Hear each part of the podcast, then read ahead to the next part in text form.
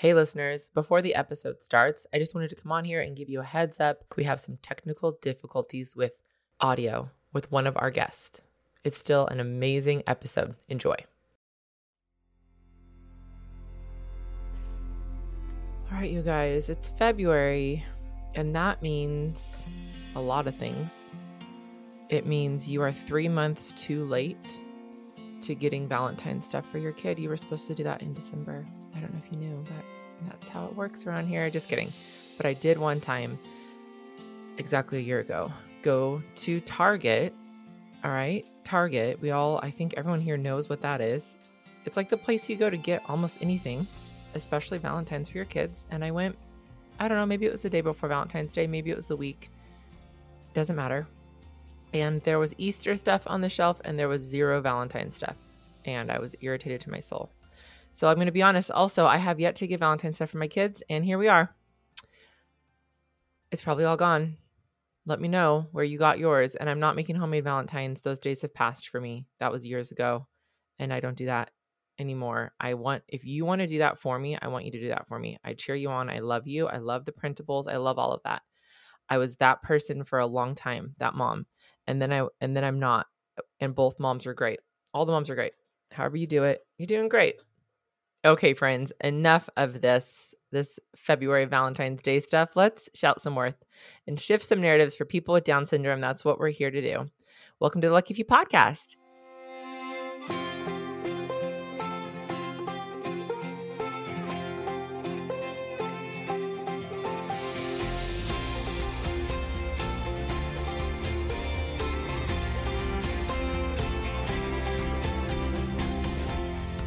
When you hear the term special needs planning, what comes to mind? If you're like most people, you probably envision paying an attorney a lot of money to set up a special needs trust for your child. That's because the traditional approach to special needs planning tells families to do two things one, establish a trust, and two, buy a life insurance policy to fund it in the future when you die. But is that version of planning enough to give you a true sense of security today? And complete peace of mind regarding your child's future. As a proud older brother of a younger sister with Down syndrome, Philip Clark didn't think so. That is why he founded Enable Special Needs Planning. His team of expert special needs consultants guide families step by step through the planning process and develop lifelong relationships to help them adjust over time as things change. If you want more from your planning experience, check out enablesnp.com. That's enablesnp, as in special needs planning.com. Friends, do you love a good story? A good story changes you, right? I think we all know this is true. And if you've been listening over here for a minute, we also know that stories shift narratives. Well, I've got exciting news we here at the Lucky Few have teamed up with Katie Casada once again. So she is basically a story expert. And Katie launched something really rad called Story School Live. And this February, in just a few weeks, we are having our second ever Story School Live event.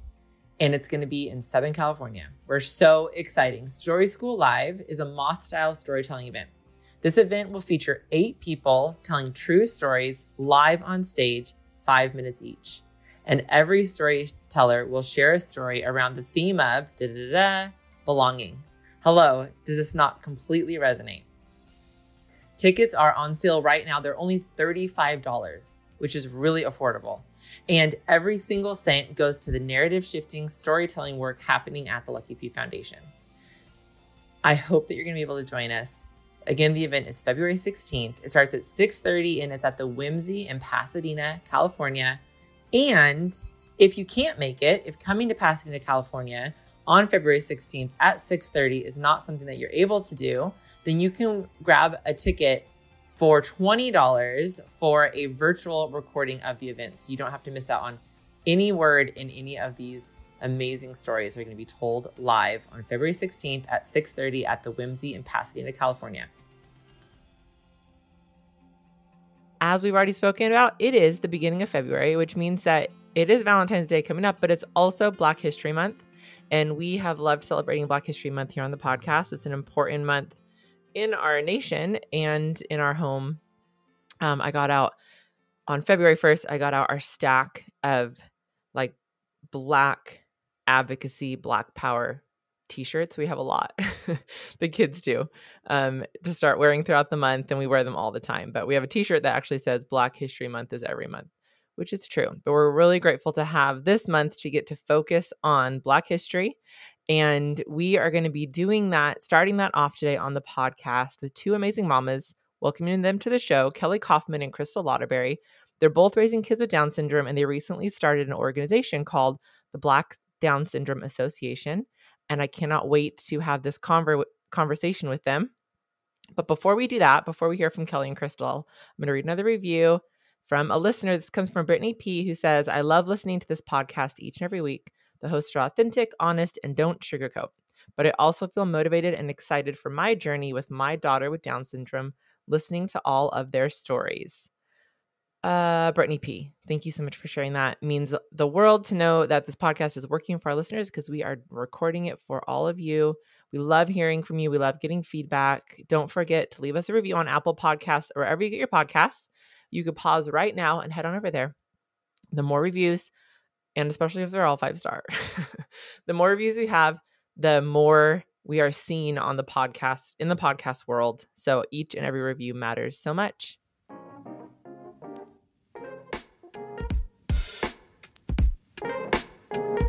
All right, friends, as promised, I am here with Kelli Caughman and Crystal Lotterberry, the founders of the Black Down Syndrome Association. Kelli is a mother of three, and her son Cree has Down syndrome.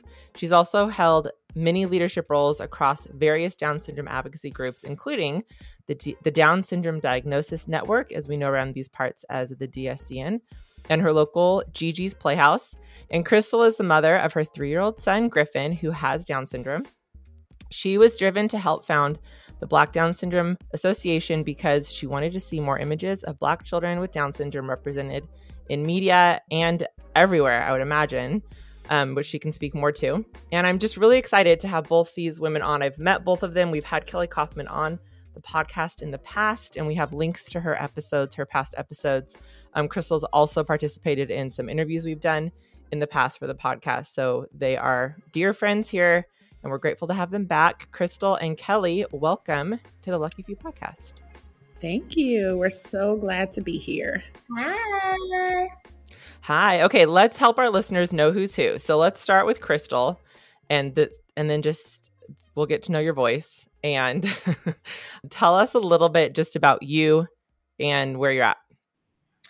So, my name is Crystal Lotterberry, and I am one of the co founders of BDSA.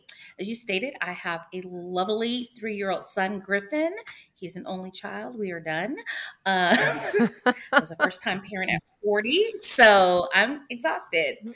Uh, we do have two little fun dogs, Loki and Sugar Bear, and mm-hmm. along with my husband, and that completes our little happy family. So live just outside of Dallas, Texas. Um, I am in law enforcement for my employment and counting down the years to retirement. That's about it. Six years to go. So I'm very excited. I love it. I love it. Um, okay, Kelli, let's hear your voice and tell same kind of gig there, what you're up to. All right. I am Kelli Caughman. I have three children with my husband, and I also have a bonus daughter. Um, my bonus daughter is, she is literally going to be 18 in two Oh my weeks. gosh. Oh my gosh. She's a senior. She lives in South Carolina. Um, I love to tell everyone that I'm from South Carolina. My husband and I both are, but we live in Fishers, Indiana. Um, we have a daughter, Ryan, who's 16. She is a sophomore in high school. And then we have Cree, who has Down syndrome. He is in the first grade. And we have Knox, who is in kindergarten. Um, and we're just living it up in the cold western state of Indiana. Super cold. Super cold. We talk. I complain about weather constantly here in my Southern California winter. I just can't even handle it. So, God Yeah. bless you.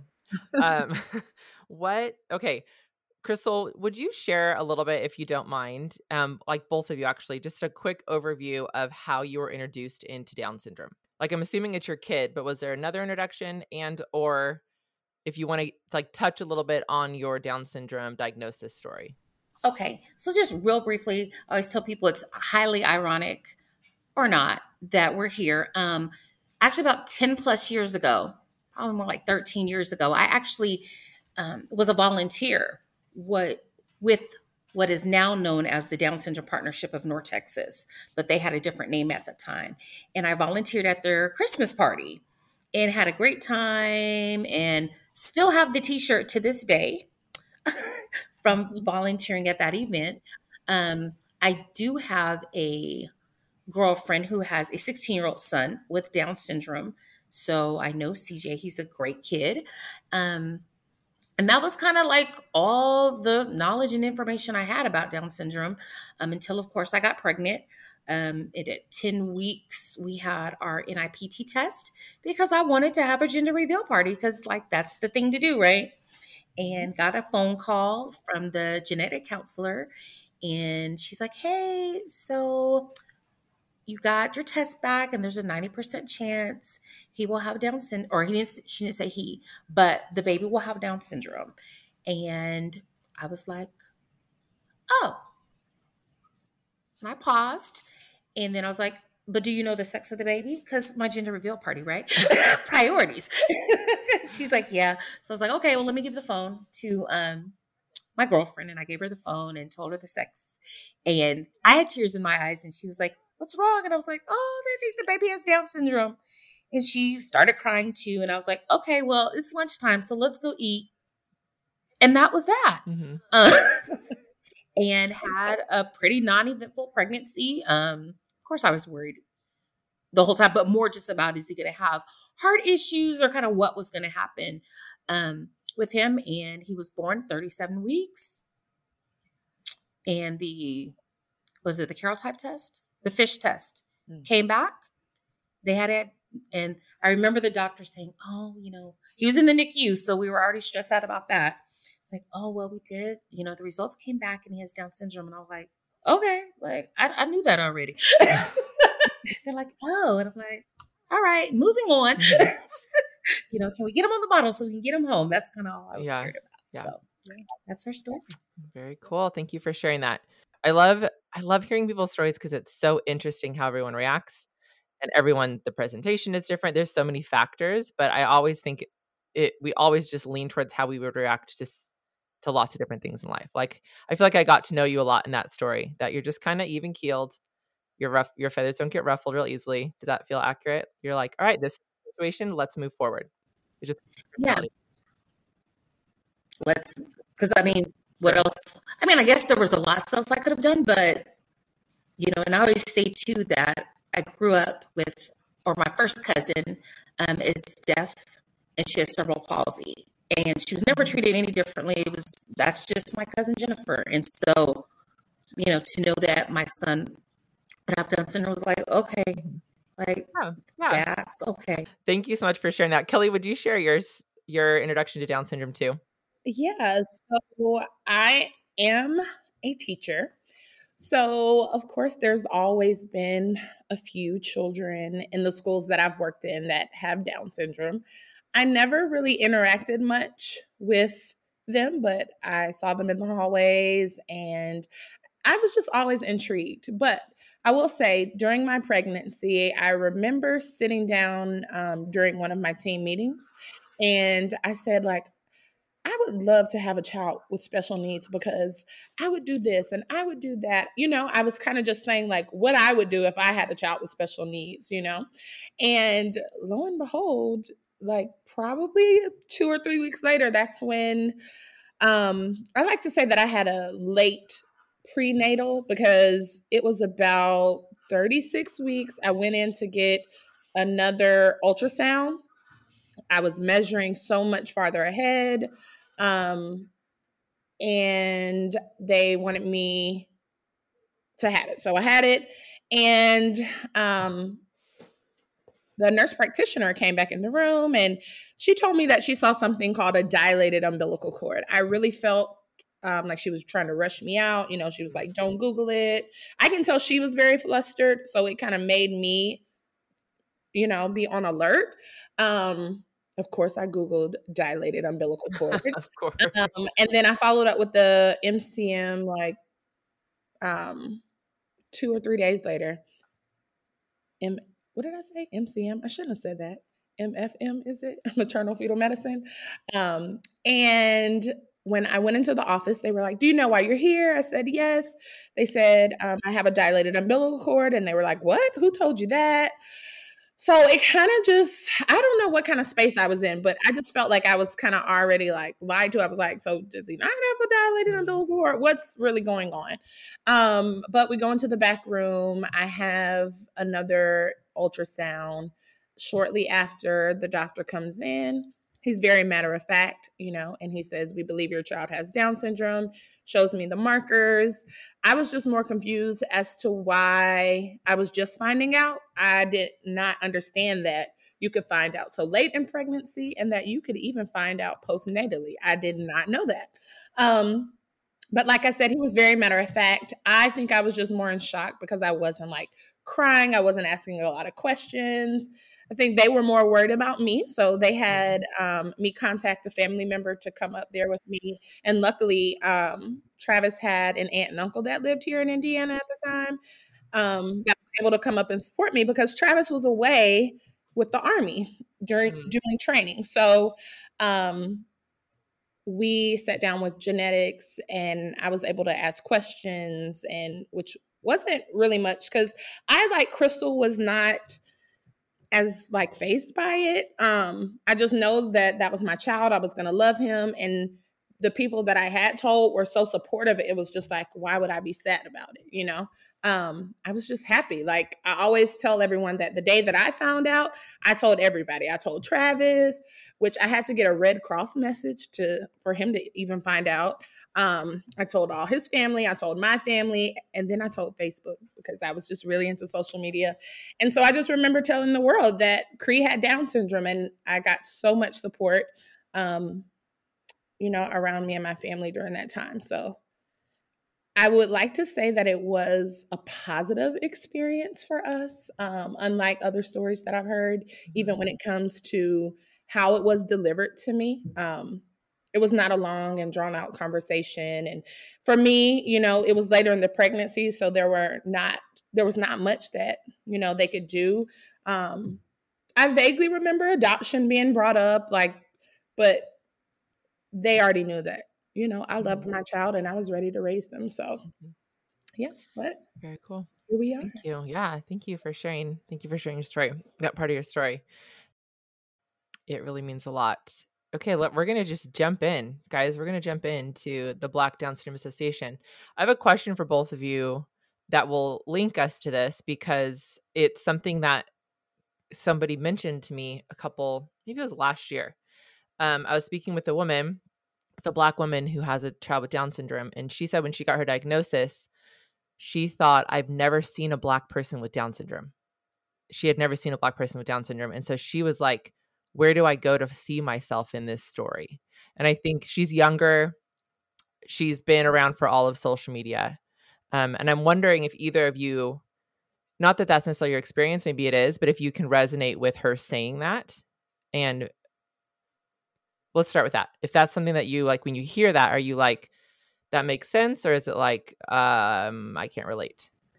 Absolutely. And, you know, I think I, I put it on our website that it wasn't my primary motivating factor, but once we were told, you know, there's 90% chance after I ate lunch, I came home or not came home. I went back to the office mm. and literally the first thing I did was typed in black children with Down syndrome. And I saw five kids. And I'll never forget because I counted. And I'm like, why is it five? And then it's all these other children with Down syndrome, and none of them are black, none of them are black appearing. Right. And I'm like, okay, I know there's more than these five babies out here with Down syndrome.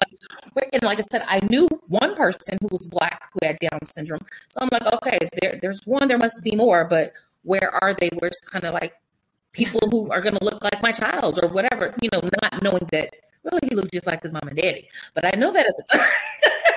just wanted, you know, to kind of gauge and see. And so um, I remember just hunting and looking and like, there's got to be more of us. And I know for me that I never want another mom, dad, uncle, whoever to have that same, you know, thought. I want them to be able to Google and be like, oh, y'all are really out here. I see y'all. Like, here you are.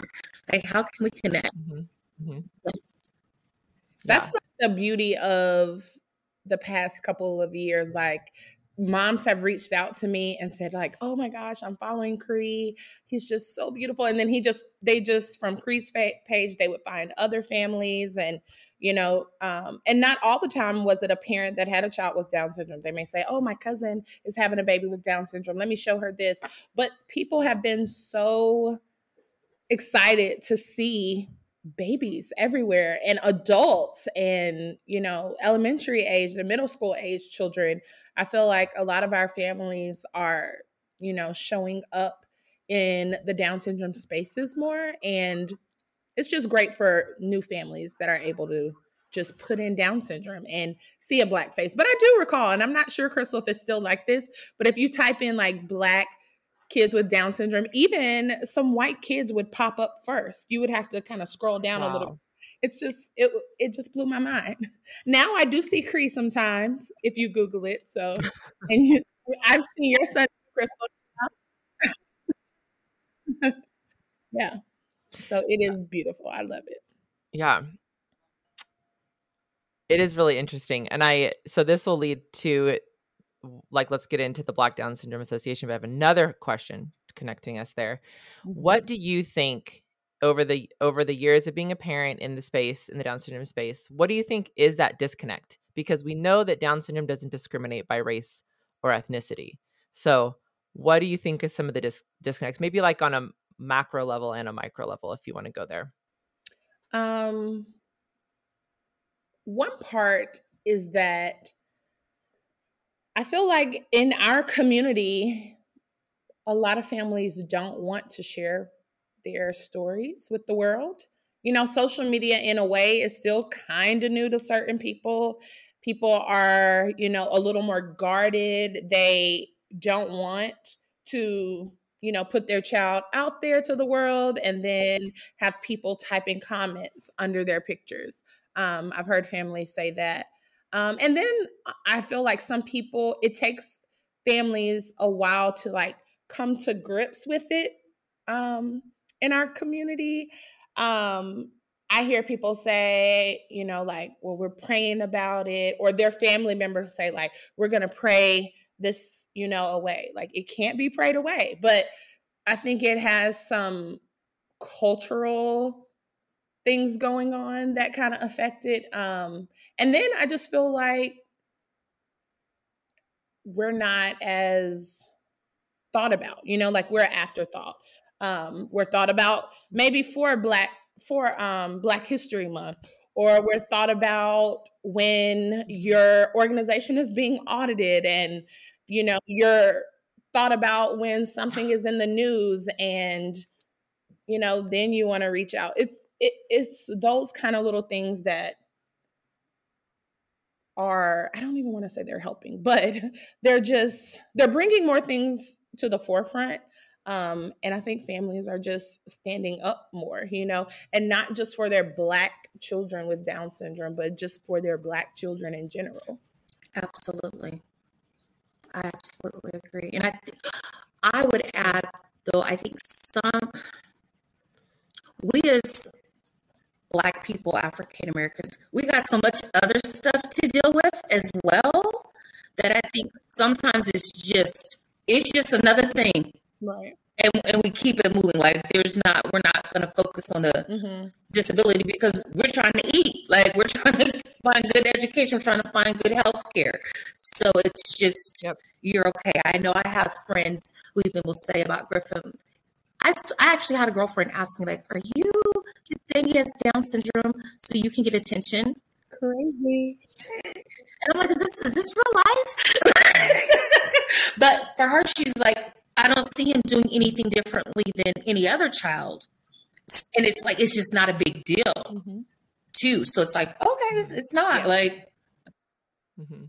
and that is so because crystal and i'm not going to say this is like this for all black families but in the spaces that we've been in and the women and moms that we've talked to that have children with down syndrome we've talked about this before and we all have kind of said like you know when we're in these facebook groups we notice that a lot of the non-black moms they are i don't know how to say the word but they're like we are just more reserved like about the down about our kid having Down syndrome, we kind of are more like, yeah, he's just my kid. And yeah, he's got Down syndrome. I don't even think about Down syndrome. Whereas we see more parents that are not Black, they kind of are like still dwelling on it, dealing with it. And like Crystal said, it could be because, you know, our community just has so many other things that we're prioritizing um, in our lives that it really for us just feels like our kid, you know, like we say, more like we're more alike than different. But I feel like some families really haven't come to grasp with that because I truly feel that way about Creed. Like we're more like than different. Um, he's more like his peers than he is different from them. So I just try like I literally don't think about Down mm-hmm. syndrome. Only the only reason I do think about Down syndrome is because we have this organization now. Because I was a leader in Facebook groups. Like other than that, I just don't think about Down syndrome like at all. I don't know. it's just yeah. I can relate to that. Yeah. If I didn't have it, if I wasn't right. working in the Down syndrome field, I would feel like I don't. Yeah, I'm not thinking about that much. I think it's super helpful to hear you guys share that and I appreciate it. I I have heard from other Black families and African American families in the Down syndrome space that it is there is a sense of do you know what is what's already on our plate and disparity might be the wrong word because Down syndrome is not a disparity, but this is all the ish we're dealing with on yeah. the day to day basis being Black in America. Period. Mm-hmm. So put it this- period. Yeah, almost like, and I could be so off here, and you just tell me, almost as though being like being white a white mother to a child with down syndrome america and feeling all those over letting that be oh, so overwhelming is a privilege it's a privilege for down syndrome to be so overwhelming does that feel too terrible you said that so well yeah okay yes well said well said i have a young lady i don't want to call her a good friend but somebody i know and her child and mine are three weeks apart. And the conversations we have or had, I just kind of like, is this really what's like a priority to you? Like, this hurts your feelings? Like, sis, uh, a friend. Like, I need you to like, oh. Okay. yeah, yeah. Yeah, like privilege. Like, I wish that could be the thing I'd be worried about is, mm-hmm. oh, I'm like worried about my child, you know, being able to articulate so he's not totally. sexually assaulted or, you know, killed by the right. police because he can't communicate. Like, yeah, solo level. Yep. Yeah. It is, it's one of those things I will just speak as a white woman because I am. Mm-hmm. It until you intentionally take a step towards understanding that, it's one of those like you can't know what you don't know. But in 2023, there's just so much we should know at this point in life and so it i just appreciate the work you ladies are doing i appreciate you sharing with the whole community the down syndrome community because it's a conversation and you guys can bring to light mm-hmm. things that things is the best word i can think of right now things that we need that we all need to know as a collective down syndrome community and then things i need to know as an individual as a white mom who is for all the people but i don't know how to be for all the people if if organizations like yours don't exist to share with someone like me just your story not even like this is a list of tasks to do because that's obnoxious and exhausting but like hey let me hear let me hear your story let me hear oh i had no idea there's got to be listeners who are like i have never thought once about the fact that when a child is born with down syndrome into an african american family into a black family that they are there's already so many disparities that they're up against that yeah, maybe that isn't why there's so many pictures on a Google search. Maybe that's one of the reasons, you know. Anyways, it helps it helps think differently.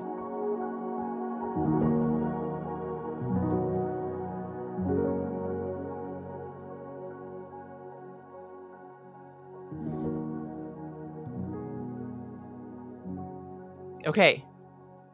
Black Down Syndrome Association. So tell us how we got, how did you start this? This is a new organization. I was so pumped to see it pop up on my socials.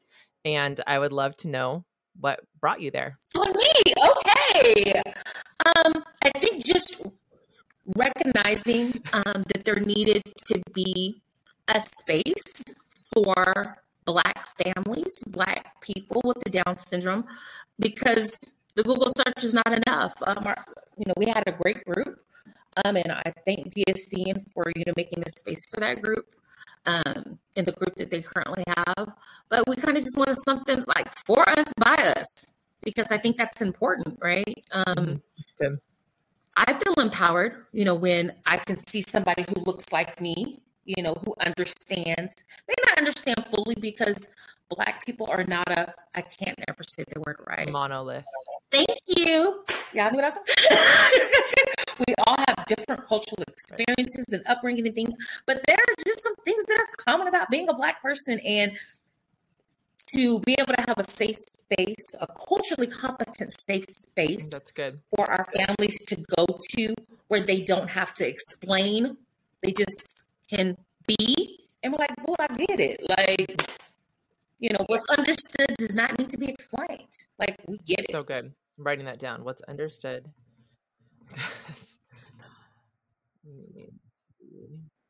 need to be explained. It's so true. Like Crystal can vouch. Like we've had families in our group, you know, and let, us just say first.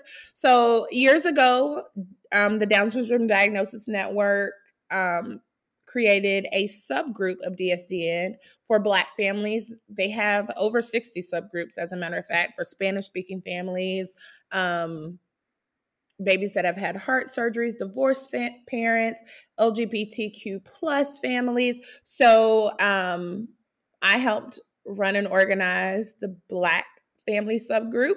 But like Crystal said, um, after years, we just knew that we wanted to have something that was Black led 100%.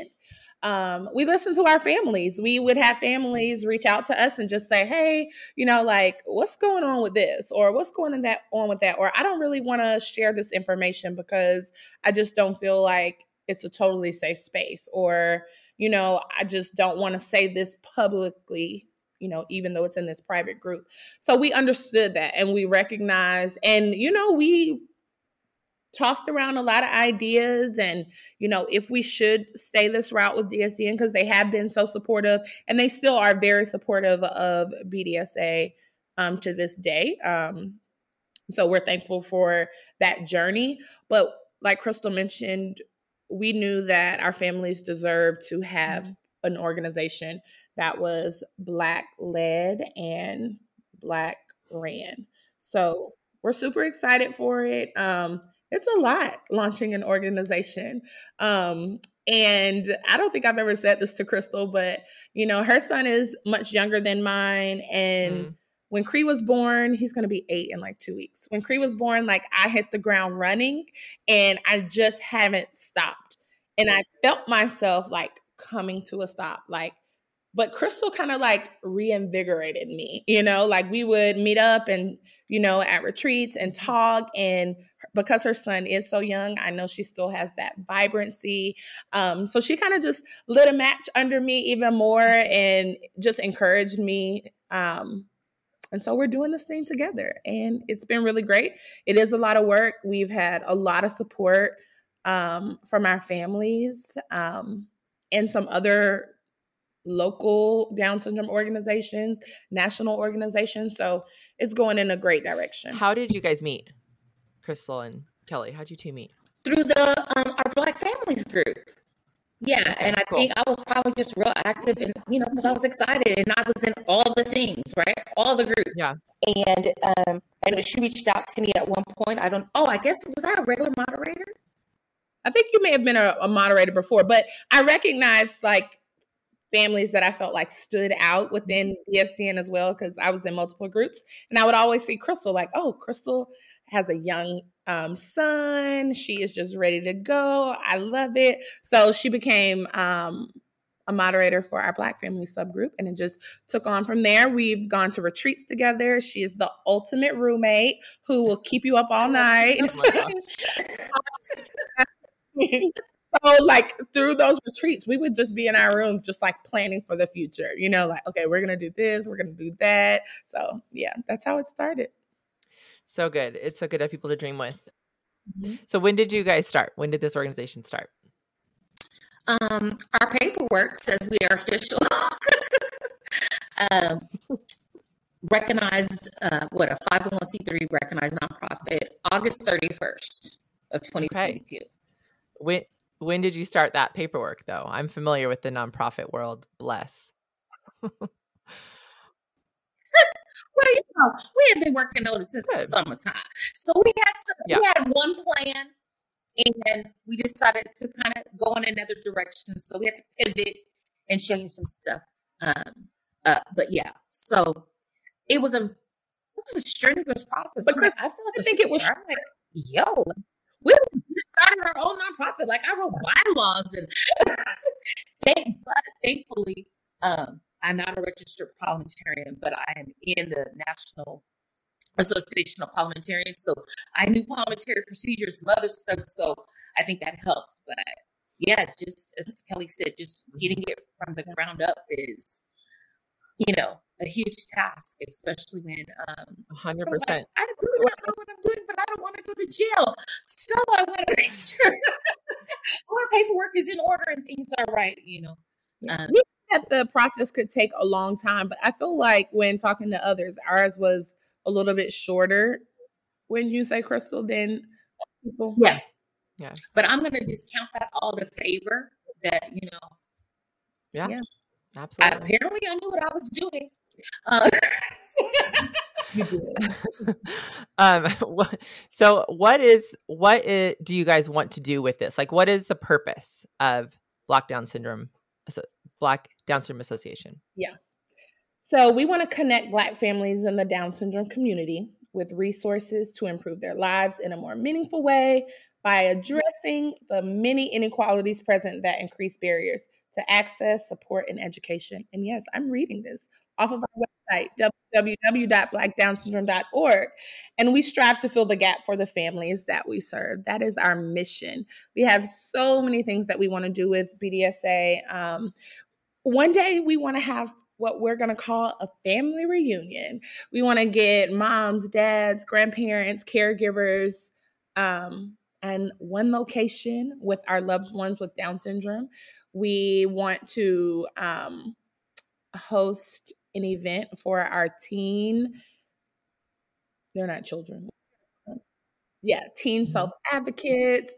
We are um, doing a project now where we're ensuring that our female advocates um, know about their bodies and their period, and we're We've created some little packages for them that have some very important necessities, along with a book that they can go through with their families to learn more. So many things. That's great.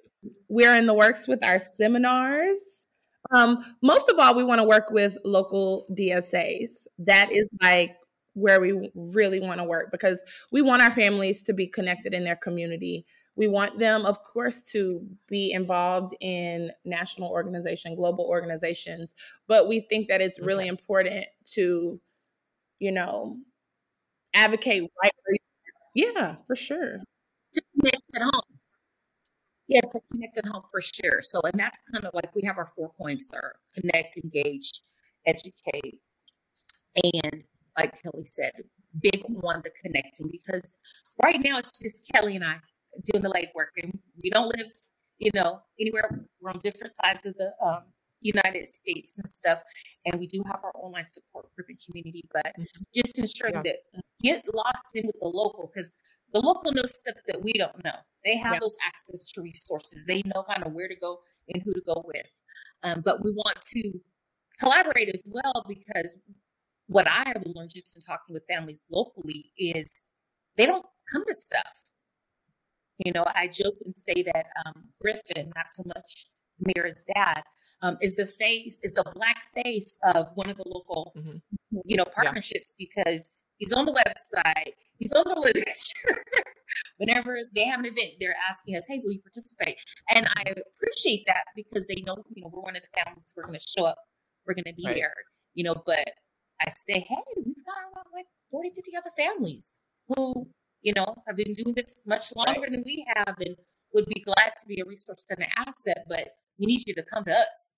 Maybe not just always have stuff all the way out there and stuff. So and also, when I think about uh-huh. national organizations and local organizations, we want to be that resource for them because we know that we have a yeah. community of yeah. almost 1,000 families. So, um, we've already connected with a couple of Down syndrome organizations um, and just kind of had some brain sessions thinking about how they can collaborate with their Black families and how they can create subgroups. So, that's really a lot of the work we're wanting to do. So, you know, we're doing it.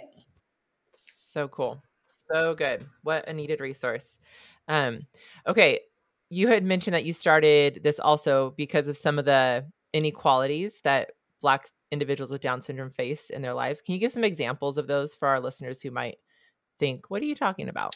So I may read. Because, Absolutely. Yes. Um, So, you know, I like doing research. Just living as a Black person, I know just inequalities that exist. And we know there's inequalities in healthcare, in education, um, and resources. And for me, it's important that um, our families just have mm-hmm. access to the information. I think that's where there's a gap, right? Is that they just simply don't know. I'm a type, I don't say a type personality person, but I'm somebody like, I'm going to research, I'm going to find it, and I'm going to know. So when I had my son, and they're like, oh, we have this, I don't need none of that because I've already contacted this person, this person, this person. Like, I'm good to go. You know, let me be a resource to help some people because I knew, you know. And oftentimes our families just right. don't have, they don't know the mm-hmm. person who knows the person to get the resources. Right. And um, or they because of they're working a job that requires overnight. They just may not have the ability to walk in. Families don't have the opportunity to lock in with their local organization because they're busy or whatever. Okay, we could go that way. I wasn't going that route, but we could do that. Yeah. Just because of access, like um they may not have transportation.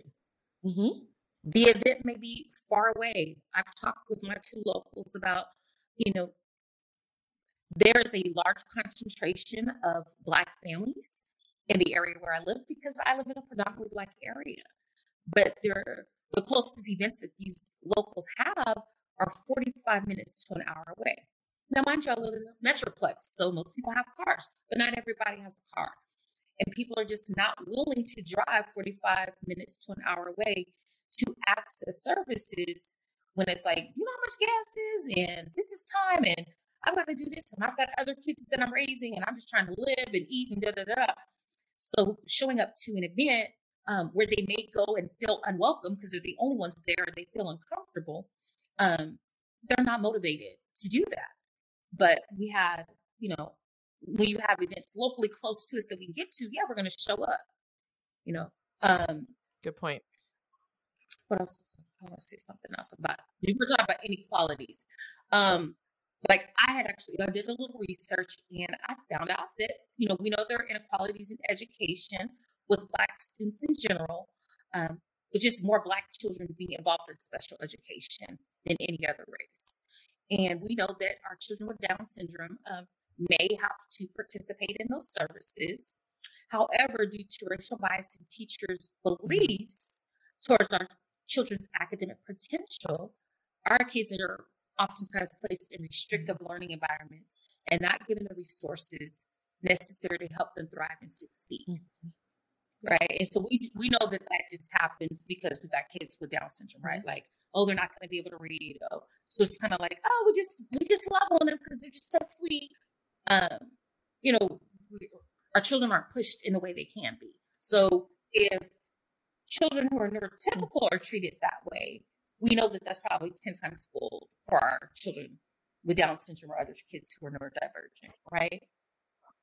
Um, and I right. think if you add on to the socioeconomic inequalities that are present, like you add on to that, you add on to the disparities in healthcare um, yeah. or access to quality healthcare. Again, I live in a predominantly black area of town, and it is just widely known and accepted. We don't go to mm-hmm. doctors here. I travel. My son's pediatrician is an hour, hour, 15 minutes away. Mm-hmm. And that's crazy. And I'm like upper middle class, right? But because of where I chose to live, I know that it's hard to access quality services here. And it shouldn't be that way because we pay a lot of money in taxes here in Texas. but that's just what it is. So if it's a hardship and difficulty for me, somebody who's upper middle class income and can get to these places, I can only imagine how much worse it is for wow. you know, my peers mm-hmm. and other family members who don't have those same um, financial resources or family wow. support and help and things of that nature. Yeah. Very true. Even um mm-hmm. like you said, access to information. Our families often are not always, and this is why we've talked with local sure Down syndrome organizations. You have to really be intentional about how you communicate with your families. Um, not all families are going to read a parent newsletter and they're not going to know to go onto your website and look at your calendar. I feel like we need to get with the times, you know? What happened to sending out a text message? What happened to picking up the phone and calling people? If you really are wanting your population to look diverse and you're wanting people to participate in your programming i think you have to go above and beyond sometimes if that's what you really want you know? Um, so we've already encouraged some organizations to pick up the phone and call. I've had to do it myself. Um, here in indiana i helped launch a black subgroup for down syndrome indiana we wanted um, to survey our black families we didn't get a lot of response via email but guess what we picked up the phone and we said hey do you have two minutes let me ask you a question um, but I feel like organizations mm. could do the same thing just to share some information like, hey, we're going to have a seminar here on blah, blah, blah about this. Would you be interested? You know, um, all the things Crystal said, yeah. you know, accurate. Yeah. Yeah. That's great. That's super helpful. Um, I want to talk a little bit about how the Down syndrome community as a whole can do better to advocate for all people with Down syndrome. We talk about this on the podcast from time to time and it's something that's pretty um important in just the lucky few overall in that there's a kind of person with down syndrome that seems overly represented and it doesn't represent the whole of people with down syndrome and that can be race and ethnicity it can be ability it can be so many things and how i my hope as an advocate in the down syndrome space and with what I have access to is to really we talk about shifting narrative shift that narrative to the bigger picture mm-hmm. of what down syndrome means and um, what a person with down syndrome is worth which is the mm-hmm. same amount as a whole human and all the things that humans are are are there all are their birthrights down syndrome people with down syndrome all yep. people with down syndrome have that so this is my long way of asking the question how the down syndrome community can do better to advocate for people with down syndrome and I'm going to add a little aside here that I would love for both your opinions on. The difference between, if you can help the listeners and help me understand, the difference between tokenism, so that idea of like, here's this one black kid we know, we're going to pull that person in, like you said, during auditing, during like, we're going to diversify and use this person as a token. I think our listeners are familiar with the phrase tokenism versus mm-hmm. intentionality. That's my question. Kelli mentioned it. I think it's about being intentional. I like to believe uh, we, and I'm, I'm, not speaking for the black race, but I am, uh, we can tell when people are being genuine with us and when people are being fake. And, you know, okay, that's fair. Also, speaking for myself, using that I, I know when a person you know, you genuinely care and are concerned about um, the needs of people who look like me, who sound like me, um, versus just you're I'm just a check mark. You know, highlighting and showcasing us, not just during Black History Month, as mm-hmm. Kelli stated. You know, um, we like to believe we're I'm Black 365. Yeah. Holla at me September. I, I swear to you, we can talk about this too. Like, yeah, we can do this every day. Like, it's not just don't lump us all together as one group. Recognize again that we um, are not a monolith. Thank you, monolith. monolith. Um, and that we do have different experiences. Um, yeah. And you know, we come from just different and varied backgrounds, and it's okay to admit that, hey, I don't know, I don't understand. Yeah. And For ask. But at the same time, at least Crystal is not, um, you don't have to pay me for my labor. I'm not just giving you this solution. You know, like I need you to do some. A Google search is a wonderful, amazing thing yeah. to get great information. Great. Hundred percent. Yeah. If you have not already done a Google search, don't start here. Right. That's This is just good advice in general, friends. If you have not started with Google, and then and then you'll you can give your lived experience, and you might head over to Google too. um, that's super helpful, Crystal. Thank you. I would like to add that I feel like our families, are the Down syndrome community, we can be better advocates. Um, you know, not just posting our kids on social media so our friends could call our kids cute and like it, but um not being afraid to step into spaces where you may be a little, you know, hesitant. Like signing your kid up for baseball and maybe not the special needs league as they call it but um, signing them up and then educating the staff or coming up with your own accommodations so that your child can play that sport and sometimes i feel like um, sports organizations they just don't understand and um, in my experience they have been really receptive to hearing the accommodations that i present to them and like, oh, we can do that. Because my expectation for Cree in different um, spaces is just different. You know, I bring Cree to he played baseball last year. Well, I already knew that Cree wasn't going to play the entire game, um, but I let them know, and I, you know, he didn't really need any accommodations, but I just let them know, like, okay, when it's Cree's turn, let's just all like hype him up and that was all he needed. But um, whereas some people might have thought like, oh, I don't really know if he's going to do good on this team, or people have suggested other um, different abilities soccer teams, and it's like those things are great, and I want Cree to participate in his um, community with his peers that have Down syndrome as well. But I also want him to participate with his typically developing peers because that's the classroom that he's in right now. He's at a in a school where he is with his typical peers. Um, and I just feel like we have to start there, like bringing things up if you're involved in your PTO, you know, not being afraid to say, well, my child has Down syndrome. And I'm just thinking from a lens of a parent that has a child with different abilities. Bringing those things up and just not holding back is going to help our whole community in general. Because otherwise, people just kind of go with the flow and they just continue to do things how it's always been done. Um, mm-hmm you know? Yeah. And you can write a letter. You don't have to, you know, voice your opinions out loud all the time. There are many things you can do, you know? Mm-hmm. Yeah. That is, that's helpful. Thank you for sharing that. Um, I also recognize you guys that we are inviting you on during Black History Month. So we'll just name it. Oh, yeah, we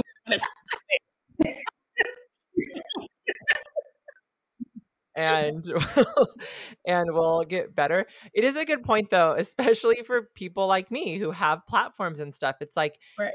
black people are not a monolith. They also can come and talk about no. any subject of any of anything, any subject. So don't yeah. it's not just Black History Month, but also you got to have black people talk about black history like talk about Black History Month um in that regard too.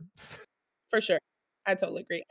I feel like the lucky few has reached out multiple times at different times of the year. So no, but I mean, we're we're honored to do things like this. You know, we want to do it. We're just saying, just don't limit us to February. You know, like yeah, who else? Who else is yeah. better to talk about Black Down syndrome than BDSA right now? So hey.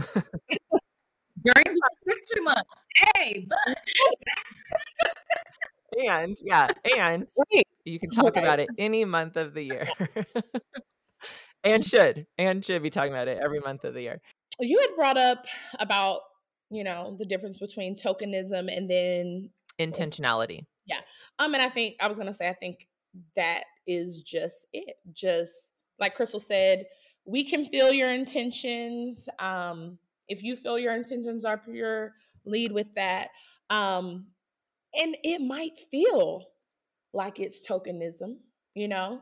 Um, I've often been put in that position where it felt like that, and I had to actually get into the situation to see, like, oh, it's not like that. Um, these people genuinely want to hear my opinions and they want to hear my thoughts. So, um, in our community, especially in our BDSA group, um, we encourage our families to show up that is what we want. We want to encourage them to show up, you know, in their communities. We want them to all these mom retreats and dad retreats, and we want you to go there, even if you are the only one. Um, because once one comes, then maybe the next time there's more and more and more. Um, and we just want to grow that community and just, I don't know, the support is just real. Like we were all at a retreat last year. It was just good for the soul, you know? Like we were able to communicate with a lot of other families um, that we know that are not black, but we were able to get together with um, some black moms, and it was just beautiful to be able to just woosah and you know talk about things that are going on in our community and our children and um, what we kind of like told them like what we were thinking about doing at the time and just to know that you have support and I don't know. It's just it's just really a, been a beautiful thing, you know, just the support and I have seen such a huge difference from when Cree was born to now the amount of families that are sharing their stories, sharing their children on the internet and you know, showing up to events. It's just I love it. So, let's keep it up let's keep showing up guys and for mm-hmm. those people that are not black families you know someone you've seen a family invite them be intentional about you know texting them say hey um, let me get your number maybe we can have a play date um, those are just ways that you know are going to help our community overall you know let's just come together and let's do this let's do this let's do this how can we support specifically your organization how can our listeners? So we're going to hang up. Everyone's going to, once this is done, just a couple minutes, because I don't want to take much more of you guys' time. You've been so generous with it. How are we as listeners going to be able to support the Black Down Syndrome Association?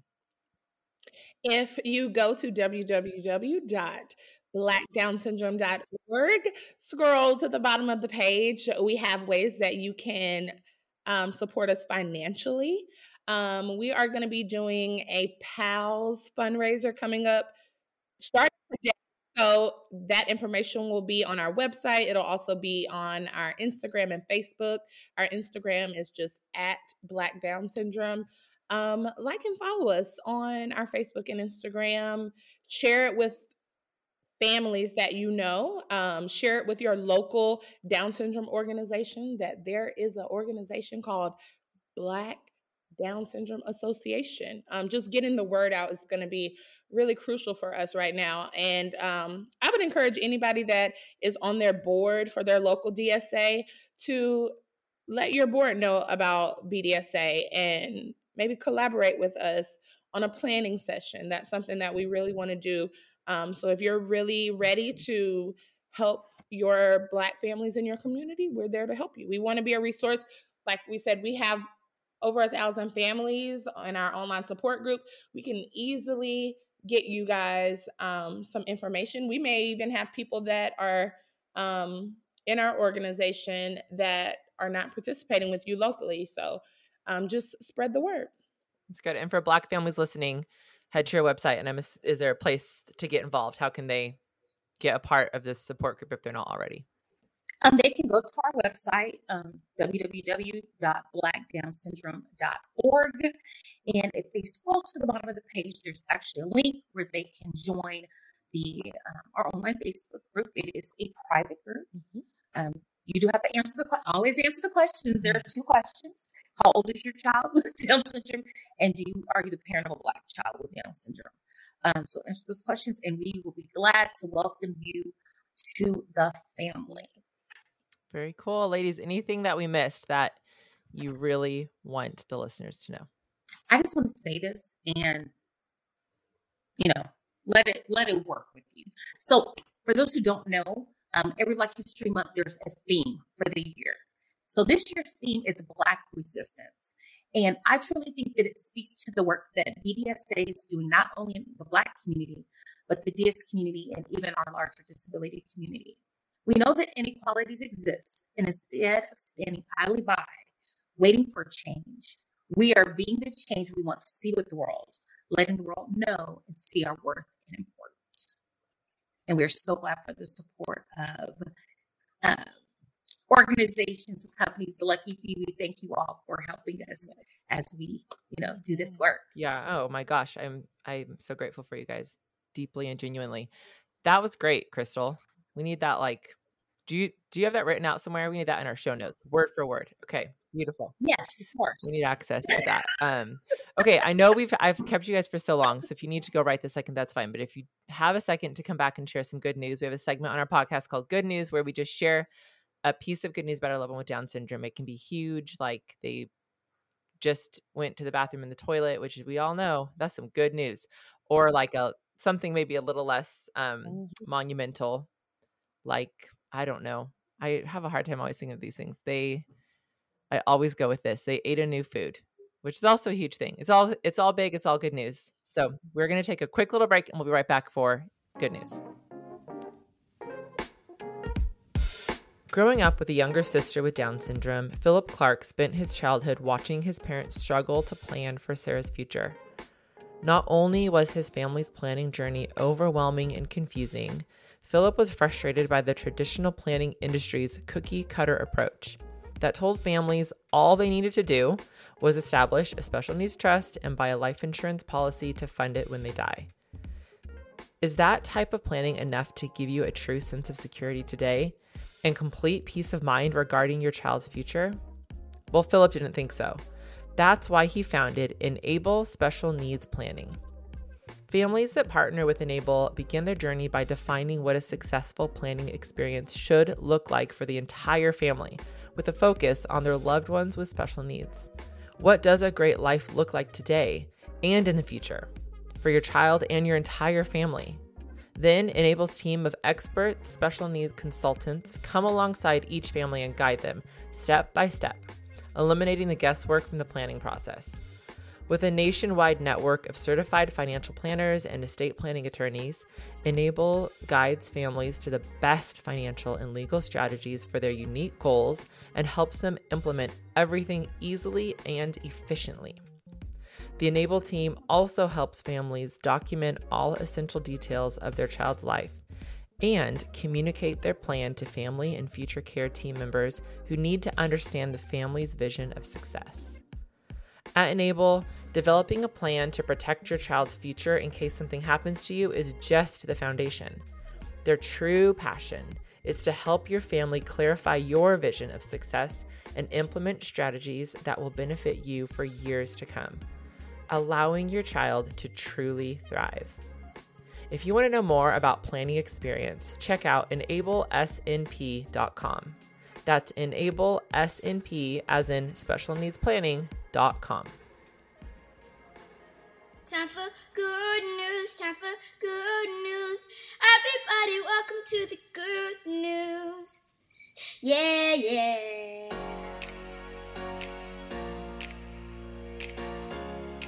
Okay, we're back. I am here with Kelli and Crystal, and if you ladies would wouldn't mind sharing a little bit of good news about your you both have sons about your sons with down syndrome yes so my good news is that Cree is just having an awesome school year. Um I could not ask for a better teacher. So let me just tell you last year, Cree um, was in kindergarten and he had it wasn't a one-on-one. She was a para that helped multiple students in his kindergarten classroom. Well she loved Cree so much that she became a teacher and she is his teacher this year so Amazing. he loves that he has miss h from last year and he still has um, his special education teacher miss wynn and he's just having such a phenomenal year because he gets to be with his favorite people outside of his dad all day long that is good news. I love that. How about you, Crystal? Um, my good news is that um, Griffin's language is exploding. Mm. And we are super excited about that. He did age out of early intervention um, once he turned three in November. And so we have had a lapse in service. We're working through that with the school district. Um, but he said like a six word sentence. And I was like, come on, six words. I'm counting. This is what I'm talking about. And just to see like the growth and um I had a cute video that we showed, and this is like probably the first sentence, like full sentence that he said. Um, I was videotaping him while he was singing, and um, he turned and looked at me and said, Mommy, get off the phone. And he came and snatched the phone out of my hand. there you go. I love it. He said a whole sentence. He was advocating for himself, right? He did not. yes. Very assertive. yes, he was. I love it. I love it. Oh, Griffin, that's that is so good. I love that. Such good news. We also have good news from a listener. This is from Born by Ariver, who says, My three year old is now holding his bottle. This is good news. I love that. Thanks for sharing that. Holding that bottle. That's important. Um, listeners, if you have good news to share with us, we love to hear from you. You can go to the luckyfewpodcast.com or email us hello at the luckyfewpodcast.com or go to the Lucky Few Pod on social media and leave us a direct message and share that good news. Okay, we're wrapping this one up. Crystal and Kelli, thank you from the bottom of our hearts for being here, sharing what you're doing, for doing what you're doing. Um, and as always, anything we can do for you guys, let us know. Thanks for your time. Um, thanks to Josh Davis for editing the episode, Val Schleter for producing it, and Ashley Fracolosi for managing social media. And friends, if you like this episode and there's no way that you didn't, um, share it with family and friends. Share it with your Down Syndrome Association. And don't forget to subscribe. And you can go to luckyfewpodcast.com for show notes. Anything here that we said you will get a link to will be there, including any information that you need for Black Down Syndrome Association. Um, and make sure you're following Lucky Few on social media at the Lucky Few Pod and listener. Today, this day, whether you have Down syndrome or not, you are slaying it. We are here for you. We love you deeply and we're cheering you on. And we'll be with you next week. Bye. You guys can say you can bye say bye. okay, I'm gonna hit stop and then